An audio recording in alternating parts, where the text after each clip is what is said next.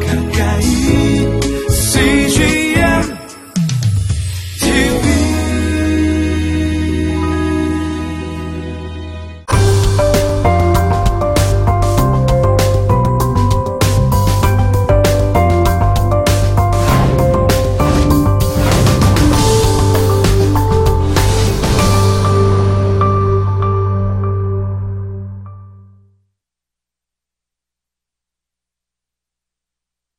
광야 행진을 위한 준비에 대해서 살펴보도록 하겠습니다. 결국은 성막 봉헌식이 민수기 7장에 가서야 이제 완성이 됩니다. 성막에서 일꾼이 필요하잖아요. 그들이 레위인이거든요. 제사장들을 도와서 성막이 돌아가도록 하는 것이죠. 그러니 백성들을 대표해서 그 위험 부담을 이들이 다 감당을 해야 됩니다. 이 구름 기둥은 하나님의 임재 징표고요. 더 중요한 거는 하나님의 내비게이션이라는 거죠. 하나님이 총사령관이기 때문에 제일 앞에 선두로 방향을 잡아주고 하는 것이 맞죠. 하나님의 사인은 뭡니까 오늘? 저는 성경 말씀이라고 생각합니다.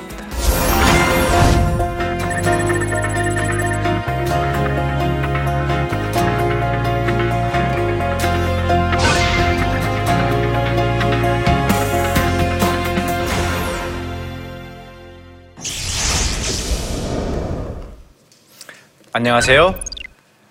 김경열 교수입니다.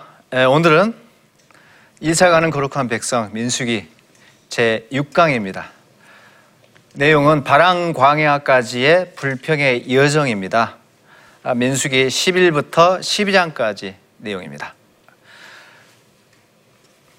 자, 오늘의 강의 포인트는 이스라엘의 시내산 출발 후 백성들이 시내산에 출발하고 난 다음에 첫 번째 여정이 펼쳐지거든요. 그 과정을 살펴볼 것이고요. 백성들이 바로 이제 불평을 쏟아내기 시작합니다. 하나님께서 그 백성들의 요구와 불편함을 이제 해결해 주시죠. 그게 바로 매출하기 공급이죠. 그 다음에 이게 중요합니다. 12장 내용이 참 재밌는데 구수 여인의 정체가 무엇인가? 예, 구수 여인을 아내로 맞이, 맞이 해서 미리암이 그것을 문제를 삼거든요. 그래서 미리암이 그게 범죄 행위가 되어서 벌을 받습니다. 근데 그 내용이 나오는데 우리가 알고 있는 것과 다른 어, 해석의 여지가 있습니다. 그걸 같이 살펴보도록 하겠습니다. 먼저 민수기 11장 내용을 살피면은 이와 같습니다. 광야에 진입하자마자 출발 신호가 떨어져서 여행을 이제 떠났잖아요. 바로 불평이 쏟아져요. 참 못됐죠? 이 불평의 내용에 대해서는 어, 정확하게 나와 있지 않아요. 그들이 투덜댔다라고만 나와 있습니다. 그래서 하나님이 뭐 불평을 쏟아낸 그 백성들에게 이제 형벌을 내리는 장면이 민수기 11장에 바로 나와요. 그러니까 불평 쏟아내고 벌 받고 이렇게 해서 광야 이야기가 시작된다는 것이죠. 굉장히 아이러니하죠. 그래서 그때 불사름의 형벌을 당하는데 하나님이 그 진영 끝만 하나님이 태우셔요. 이들을 그냥 제대로 많은 사람을 막 죽게 하거나 그러진 않고 가벼운 형벌로 끝납니다. 그 곳 지명이 다베라라고 이렇게 붙어 붙게 됩니다.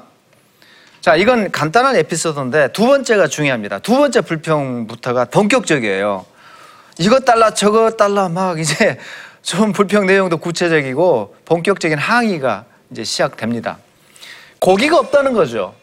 맨날 만나만 주고 있다. 하나님이 이제 만나를 계속 공급해 오고 계시거든요. 출애굽기 직후부터 하나님이 만나를 계속 주셨어요. 근데 이때까지 만나만 먹고 있으니까 이제 고기를 달라라고 본격적인 불평을 쏟아내는데 그들이 하는 말이 이집트에서는 우리가 마음껏 먹었다. 생선도 먹고 오이, 참외, 부추, 파, 마늘 쫙 품목을 나열하면서 우리가 이렇게 즐기면서 살았는데 이 광야에서는 왜 만나만 주느냐? 그 다음에 이제 민수기 11장에서 계속 이어지는 내용은 어, 백성들이 불평을 계속 쏟아내니까 우왕좌왕 어수선하잖아요. 그 많은 인원들이 통솔이 안 되는 그런 문제가 있는 거죠. 그러니까 모세 혼자 버거운 거죠. 백성들이 이렇게 해달라 저렇게 해달라 막 아우성을 한 아우성을 이제 소리를 내면서 자꾸 자꾸 이제 이 혼란을 혼란케 하니까 이 백성들 통솔하기가 쉽지 않아요. 백성, 그래서 모세가 너무 힘드니까 하나님 앞에 항변을 하면서 차라리 나를 죽여주세요라고까지 이야기를 합니다. 11장에서. 그 정도로 지금 사태가 심각했습니다. 그러니까 혼자 이들을 통솔하기는 어렵다. 그러니까 불평이 여기저기 쏟아지는데 반복되는데 모세가 그걸 감당하기 어렵다는 것인데요. 사실은 어, 군사적 정비는 되어 있었어요. 앞에 우리가 집화장 이렇게 선발하고 그 다음에 진영 배치하고 행진대열 구축하고 하는 장면을 봤잖아요. 이거는 군사적인 체제입니다. 근데 행정적인 조직 면에서는 뭔가 정비가 안 돼 있는 상태라 모세가 백성들을 통솔하기 어려운 상황이었습니다. 그래서 하나님께 이거를 문제를 해결해 주세요라고 하니까 하나님이 그러면은 장로들을 세워라라고 해서 70장로를 인선을 하게 됩니다. 불평하고 조직 정비하고 이렇게 일이 이렇게 진행이 되는 것이죠. 70명의 장로를 이제 선발해 가지고 회막 회막 밖으로 소집을 합니다. 회막 밖으로 소집을 그 진영 밖에 진영 밖에 있는 회막에 소집을 합니다. 이 진영 밖의 회막이 무엇인지에 대해서는 우리가 살펴볼 거예요. 진영 밖에 회막이 있어요. 그쪽으로 집결시켜라 라고 해서 거기에서 모여서 일종의 부흥회를 해요. 특별한 집회를 해요. 거기에 성령이 임하고 그런 일이 발생을 합니다. 어, 진영 안에 어떤 지도자급들이 남아 있었던 것 같아요. 엘닷과 메닷이 남아 있었어요. 근데 그 진영 안에도 동시에 성령이 임재합니다. 진영 바깥과 진영 안쪽에. 이것은 분명히 앞으로 있을 성령의 보편적 임재를 미리 암시하고 있는 것이 분명합니다. 성령 강림이 굉장히 중요한 의미를 갖고 있습니다. 70장로에 내려오고 진영의 안에도 지금 성령이 임재하시고 결국 무슨 말이죠? 공동체 새로운 질서를 창조하기 위해서 성령이 내려왔다는 것을 분명히 알려주고 있죠. 이것은 일종의 구약의 모순조 사건이라고도 볼 수가 있는 것이죠. 그래서 성령이 내려와서 질서가 잡히는 것입니다. 난제가 한 가지 있는데 두 가지가 있는데요. 난제가 첫 번째 난제는 진영 밖의 회막이 뭐냐? 요게예요. 진영 밖의 회막이 뭐냐? 그 다음에 모세 장인의 이름이 혼동을 주어요. 요건 이제 구약에서 난제 중에 하나입니다. 먼저 첫 번째 난제 진영 밖의 회막이 과연 뭐냐는 거죠. 자, 진영이 있습니다. 회막 혹은 성막이라 부르죠. 그건 진영 한복판에 있잖아요. 이거 성막이죠. 이거는 진영 한복판에 자리를 잡고 있는 것이 뭐 상식이잖아요. 근데 느닷없이 문제는 이 회막, 이 진영 바깥에 회막이라는 다른 건물이 또 나타난다는 것입니다. 이게 이제 문제가 돼요. 그러면 성막이라 부르는 이 회막과 요 밖에 있는 진영 밖에 있는 회막은 무슨 관계 관계에 있느냐는 것이죠. 그게 분명히 성경에 여러 번 나와요. 출애굽기 33장에 진영 밖에 성막에 첫, 최초로 출현하고 그 외에 민수기에서 두 번 나오고 신명기에서 또 한 번 나와요. 이와 같이 여러 번 진영 밖에 회막이 등장하는데 위 회막이 안에 있는 회막과 무슨 관계나에 대해서 학자들이 의견이 나뉩니다. 그래서 학자들은 두 회막론을 주장하는 사람이 있고 한 회막론, 단일 회막론을 주장하는 사람이 있다는 것이죠. 자, 비평주의자들은 이렇게 주장을 해요. 원래 회막은 진영 밖에 있었다. 원래 전통은. 이런 게 없었고, 자, 이런 게 존재하지 않았고, 원래 회막은 첫 번째 전통은 회막이라고 부르는 성막이죠. 진영 밖에 설치되어 있었다는 것이죠. 이게 원래 전성인데, 나중에 이 회막이 가운데 진영 안으로 들어왔다는 거죠. 이취 이동을 해가지고, 이제는 회막이 진영 한복판에 자리를 잡게 됐다. 그래서 두 전성이 따로따로 존재하는데 그게 지금 오경에 섞여 있다는 것입니다. 별개 이야기예요. 그게 지금 짜집기로 섞여 있습니다. 이게 이제 비평주의자들이 흔하게 이런 논리를 펼치죠. 근데 보수주의 안에서도 두 진영론을, 두 해막론을 주장하는 사람들이 있습니다. 보수주의, 보수주의자들도 뭐냐? 안에 있는 성막, 회막은 별도로 존재를 하고 그 자리에 있고 임시로 간이 시설물로 뚝딱하고 금방 지을 수 있는 간단한 시설물이라는 거죠. 그게 작은 규모로 임시로 회막이라는 건물이 지어졌다. 특, 특, 특별하게 거기서 어, 모임을 갖고 하나님의 성령이 임하고 용도가 닿으면 이거를 이제 철거를 했다. 그래서 필요하면 다시 지었다. 이거는 이제 안에 있는 진영 안에 있는 회막과는 별개의 건물입니다. 이런 주장을 보수주의에서 하는 거죠. 이게 거의 압도적으로 이게 주석에서 설명을 하고 이렇게 알고 있습니다. 대부분의 목회자들도 대부분의 어, 크리스찬들도 어, 이렇게 알고 있죠. 그런데 이제 일부가 이런 주장을 하는 사람들이 있습니다. 이것도 상당히 일리가 있습니다. 예. 일부의 주장에 따르면 역시 보수적인 견해인데 어, 안에 있는 것이 밖으로 이동을 한 것이다. 공의 경우에 따라 이게 지금 밖으로 빠져나간다는 거죠. 그러니까 하나의 성막이 진영 안에 있다가 특수한 상황에 따라서 밖에 설치되고 이동을 한다는 것입니다. 그래서 회막은 하나밖에 없다는 것이죠. 이런 주장을 역시 보수 일각의 보수주의자들이 설명을 또 합니다. 둘 다 논리가 상당히 타당성이 있어요. 우리는 강의를 할때 어, 어, 그냥 어, 성막은 회막이다라는 그런 개념을 가지고 민수기 민수기 강의를 계속 진행을 하도록 하겠습니다. 그 다음에 두 번째 난제가 이건데요. 모세 장인 이름이 세 가지가 나오고 있습니다. 성경에 보면은 루엘, 이드로, 호밥 이렇게 나오는데 전통적 견해는 다 똑같이 보고 있어요.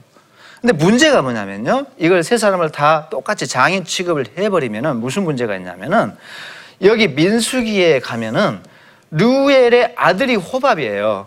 그러면 루엘과 호밥이 부자지간이 되고 있거든요. 자, 이걸 같이 보면은 이 세 사람은 다 같은 사람이 돼요. 근데 이 민수기 말씀을 따라가면은 부자지간이 돼요. 이게 모순이죠. 그래서 이제 일각의 학자들이 대안을 두 가지를 제시했는데 첫 번째 대안이 이거고요. 두 번째 대안이 이겁니다. 요 출애굽기 2장 8절에 있는 루엘이라는 사람은 아버지가 아니라 모세의 장인어른이 아니죠. 그러면 그녀들의 아버지란 말이 아니라 그녀들의 할아버지다. 히브리어로 아합은 할아버지도 될 수 있습니다. 아버지만 되는 게 아니라 할아버지도 가능해요. 해석을 하는 거죠, 그렇게. 그러면 그녀들의 할아버지가 되면은 장인의 부친이 되기 때문에 별개의 사람이 되죠. 요, 요 사람들과는, 요 사람들과는 다른 사람이 되죠. 그러니까 해결이 됩니다. 첫 번째 대안이고, 두 번째는 이 사람 장인이다. 루엘이 장인이 맞는데, 요게 지금 달리 해석을 해야 한다. 이드로와 호, 밥을 달리 해석을 해야 한다는 거죠. 처남으로 봅니다. 자, 루엘은 장인이고 이 두 사람은 처남이다. 이렇게 되면 문제가 깔끔하게 해결돼요. 히브리어가 그 해석의 여지를 주고 있어요. 히브리어 자체가 그렇습니다.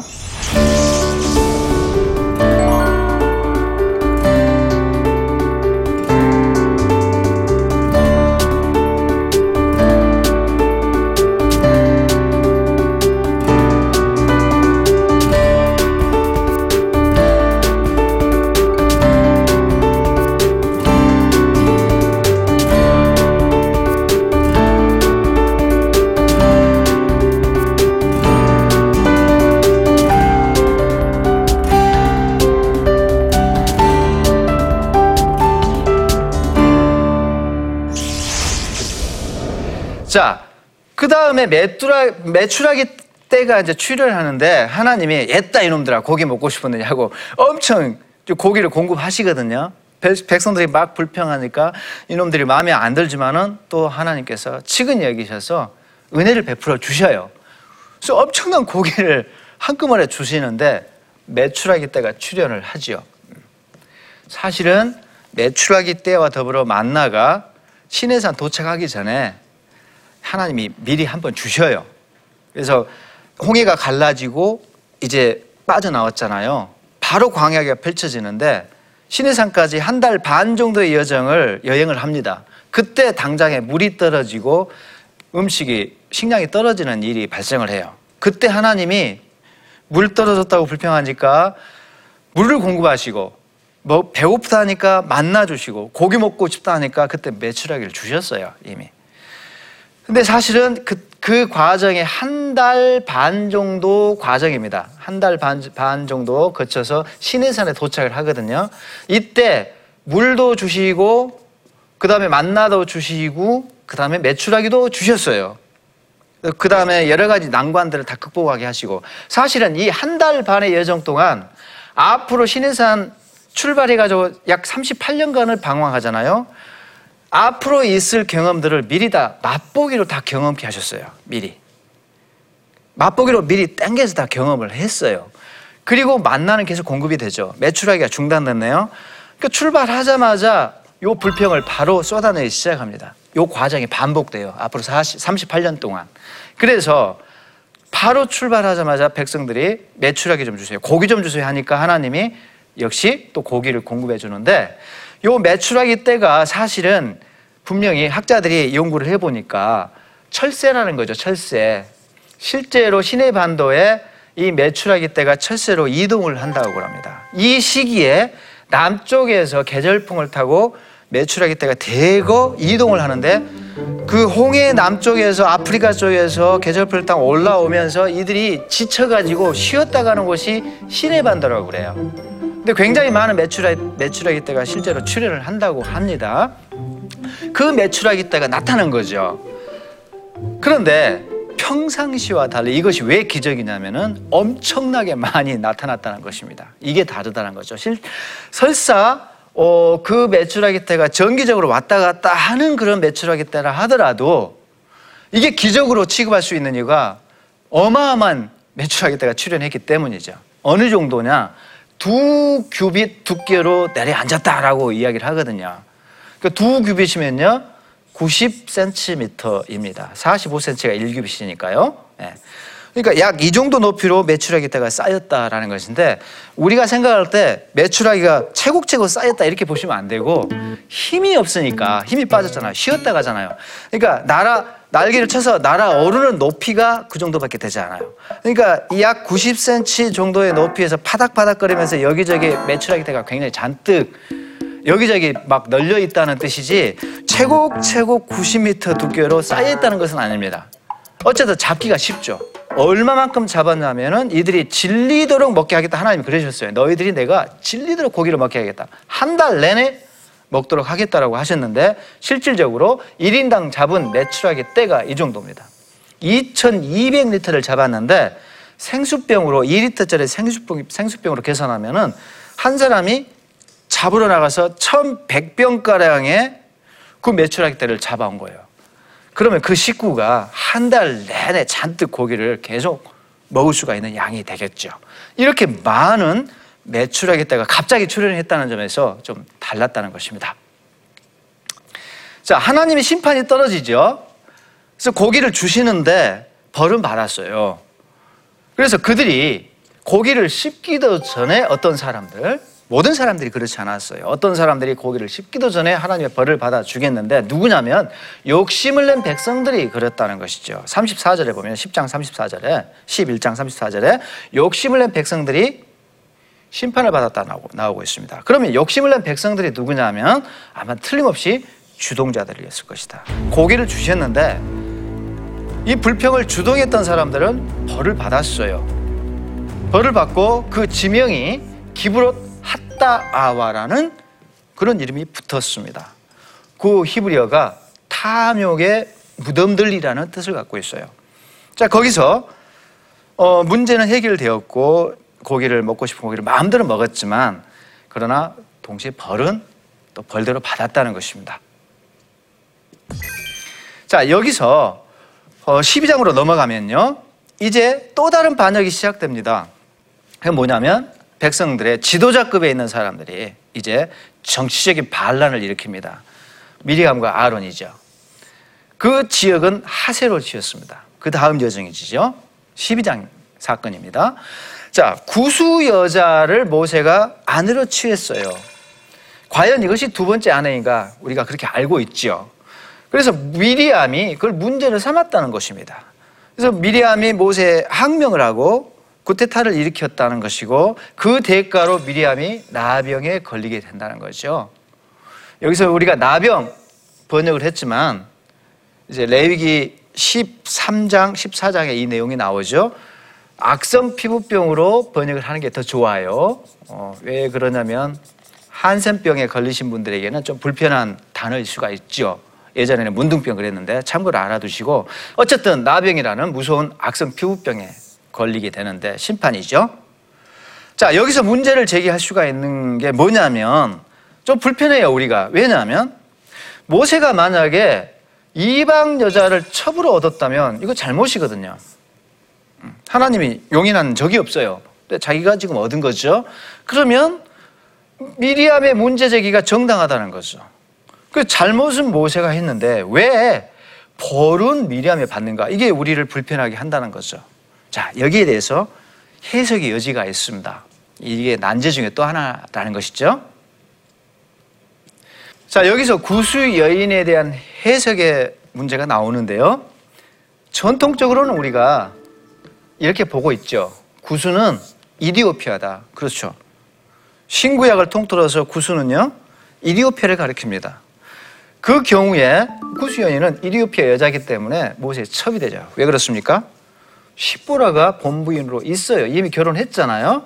그 미디안 여자죠. 미디안 여자 십보라하고 결혼을 한 관계입니다. 지금 앞서 우리가 모세 장일에 대한 설명을 할때그 미디안 출신이라고 제가 말씀을 드렸죠. 그 경우 십보라하고 이 구수 여인은 별개의 여인이 되죠. 첩이 되는 것이죠. 결, 결국. 그런데 여기에 새로운 해석이 있다는 것입니다.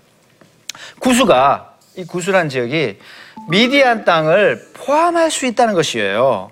근거가 있습니다. 하박국 3장 7절을 보시면은 구산의 장막이라고 나오는데 이 구산의 장막이 미디안 지역을 가리키는 것이거든요. 학자들은 이구동성으로 이 구산이 구수를 가리킨다라고 말을 해요. 그렇다면 구수가 미디안 땅을 포함할 수 있다면 이 구수 여인은 미디안 출신일 수 있다는 거죠. 그러면 이런 결론이 가능하다는 것입니다. 이 경우 구수 여인은 미디안 여자인 모세 아내 시보라일 것이다. 결국 같은 여자라는 것이죠. 이 구수 여인은 시보라라는 그런 결론에 도달할 수 있다는 것입니다. 이게 가능한 해석 중에 하나인데 이 해석을 우리가 받아들이면은 앞에서 우리가 불편하게 생각했던 점이 해결된다는 장점이 있습니다. 왜 미리암은 정당한 문제 제기를 했는데 벌을 미리암이 받는가? 이 문제가 해결될 수가 있다는 것이죠. 그렇다면 왜 미리암이 뒤늦게 문제를 삼았는가? 십부라고 결혼을 일찍 했는데 그때 바로 문제 제기를 못하고 왜 그러냐면은 결혼하자마자 모세는 지금 이집트로 백성들을 구하러 떠나거든요. 그래서 사실 이상 가족이 되고 말아요. 그러니까 문제를 제기할 만한 상황이 아니었죠. 그리고 난 다음에 출애굽 이후에 이드로와 미리암이 이제 이스라엘에 합류하는 장면이 나와요. 그리고 어 1년이 거의 1년이 지나서 시내산 출발 직후에 이제 문제를 삼았는데 미리암이 이렇게 시간이 지나고 난 다음에 왜 늦게 문제를 삼았느냐라는 그런 어, 질문을 해볼 수가 있죠. 여기에 대해서 미리암이 모세의 권위에 도전을 하려고 하는데 구시를 그걸 잡았다는 것입니다. 뒤늦게 뒤늦게 구시를 잡았다는 거죠. 이런 해석이 가능하죠. 미리암이 왜 뭘 잘못했는가 정리하자면은 구시연이 십부라였다면 그녀는 하나님이 승인한 아내라는 것이죠. 합법적인 아내라는 거죠. 그게 문제 삼으면 안 되죠. 그 다음에 두 번째는 이스라엘은 성격상 열린 공동체고 개방 사회예요. 혈연 공동체도 아니고 폐쇄 사회가 아니라는 것입니다. 이 중요한 포인트죠. 그래서 이스라엘에는 신앙 고백을 하고 할례를 받고 어, 하나님을 섬기, 섬기 겠다 개종을 하면 누구든지 다 합류할 수가 있었습니다. 갈렙 같은 경우 대표적이잖아요. 그 다음에 또 있죠. 음, 기생 라합 여리구성에 있었던 이방 여인 기생 라합. 그 다음에 룻 모함 여인 룻 전부 공동체 합류합니다. 어, 미리암은 지금 이스라엘이 이런 사회인데 굉장히 폐쇄적인 생각을 하고 있는 것이죠. 잘못된 주장을 하고 있는 것이죠. 이것도 잘못돼 있고 그 다음에 가장 중요한 것은 권력력이죠. 모세 항명을 하는 이유가 권력의 지분을 강하게 요구하는 것이죠. 이게 지금 잘못되어 있어요. 여호와께서 모세와만 말씀하셨느냐? 이게 본질입니다. 그래서 벌을 받을 만했죠. 사실 모세에 대한 평가는 이렇게 나와 있죠. 모세는 그 어떤 사람보다 온유한 사람이었다. 성경 자체에서 이렇게 평가를 하고 있는데 이런 사람에게 스트라이크를 일으켰다는 것은 하나님께 항명하는 것이나 다름없었습니다. 그러니까 벌을 받을, 받을 만했죠, 사실은. 자, 미리암이 증거를 받아요. 그래서 나병에 걸리죠. 그래서 송장과 같이 되었다. 아론이 그래요. 내 누이가 송장처럼 되었다 라고 이렇게 막 아파합니다. 그 장면이 나오고 아론은 여기서 면책이 돼요. 아마도 이 암시되어 있는데 아론이 회개했던 것 같아요. 그래서 면책되고 아, 미리암이 면책이 안 된 이유는 주동자였으니까 그래요. 미리암이 이 일에서는 주동을 했죠. 그래서 일주일간 추방을 당합니다. 사실은 추방당해서 못 들어옵니다. 진영 안에. 근데 하나님이 용서를 해줘요. 그래서 나병이 치유가 되거든요. 그러면 복귀할 수가 있어요. 레이기 법에 따르면 들어옵니다. 그래서 모세가 한 번만 봐달라고 용서를 구하고 탄원하고 미리암도 아마도 회개를 했던 것 같아요. 그래서 하나님이 대폭 죄, 그 징벌을 경감시켜 시켜 주셔가지고 나병이 치유되도록 해서 바로 진영에 복귀를 합니다. 용서를 받죠. 자 강의를 마무리합니다. 우리 삶에 적용할 점은 무엇인가? 제 생각에 어, 참 멋지게 출발했잖아요. 드디어 구름이 탁 떠가지고 준비를 완벽하게 갖추고 이제 여행을 떠났습니다. 구름을 따라갔습니다. 떠나자마자 즉시 죄를 짓는 이스라엘 백성들을 보는데 사실 우리의 모습을 여기서 발견하게 됩니다. 우리도 과연 너무 쉽게 에, 은혜 받고 또 다시 넘어지는 것을 반복하지 않는가 그런 생각을 해봅니다. 그 다음에 두 번째는 오늘 우리를 위한 만나는 무엇인가 하나님께서 계속 만나를 공급해 주시거든요. 평범한 것일 수 있어요. 우리가 특별하게 느끼지 않은 일상의 것들 사실을 따지고 보면은 없으면 불편한 거죠. 굉장히 힘든 거예요. 없으면. 근데 늘 그, 거기에 있으니까 우리는 모르고 살죠. 그런 게 다 만날 수가 있습니다.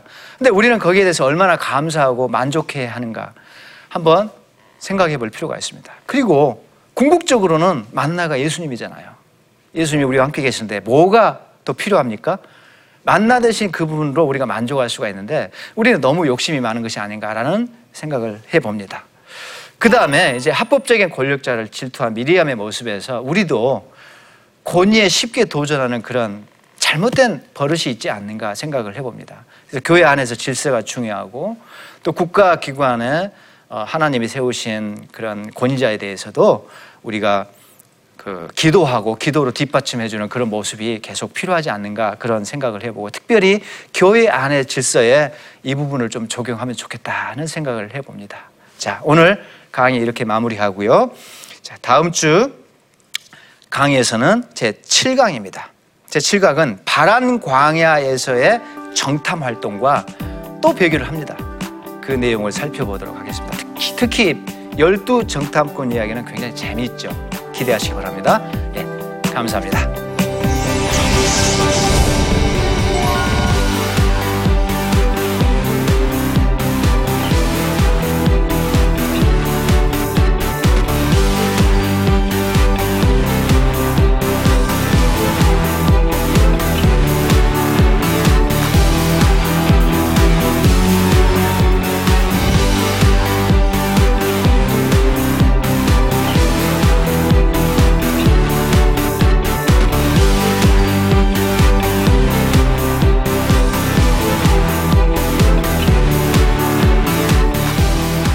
이 프로그램은 시청자 여러분의 소중한 후원으로 제작됩니다.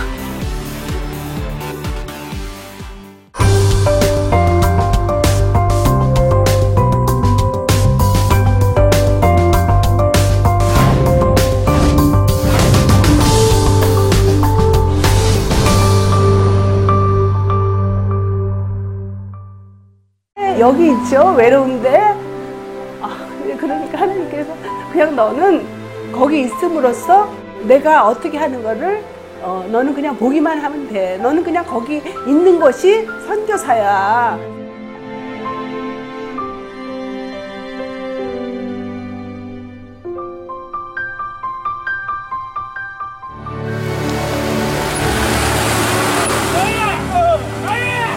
육개월을 그냥 손꼽아 기다리면서 이 산골까지 올까 했는데 드림 컴츄르다.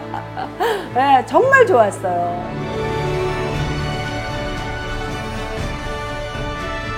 용기 얻고 또 위로되고 정말 선교사들한테 빵과 같은 거 정말 없어서는 안 되는 함께 가는 선교사들이 일- 이런 외지에 있다 보면 선교사 부인들이 굉장히 그 정신적인 문제가 많이 생기는데 그런 부분을 CGN TV가 완전히 해결을 해줬어요. 이 CGN TV도 사실 크게 저에게 동력자가 돼준 거예요. 온 세상을 위한 복음의 통로 세상을 섬기는 방송 CGN TV 감사합니다. 사랑합니다.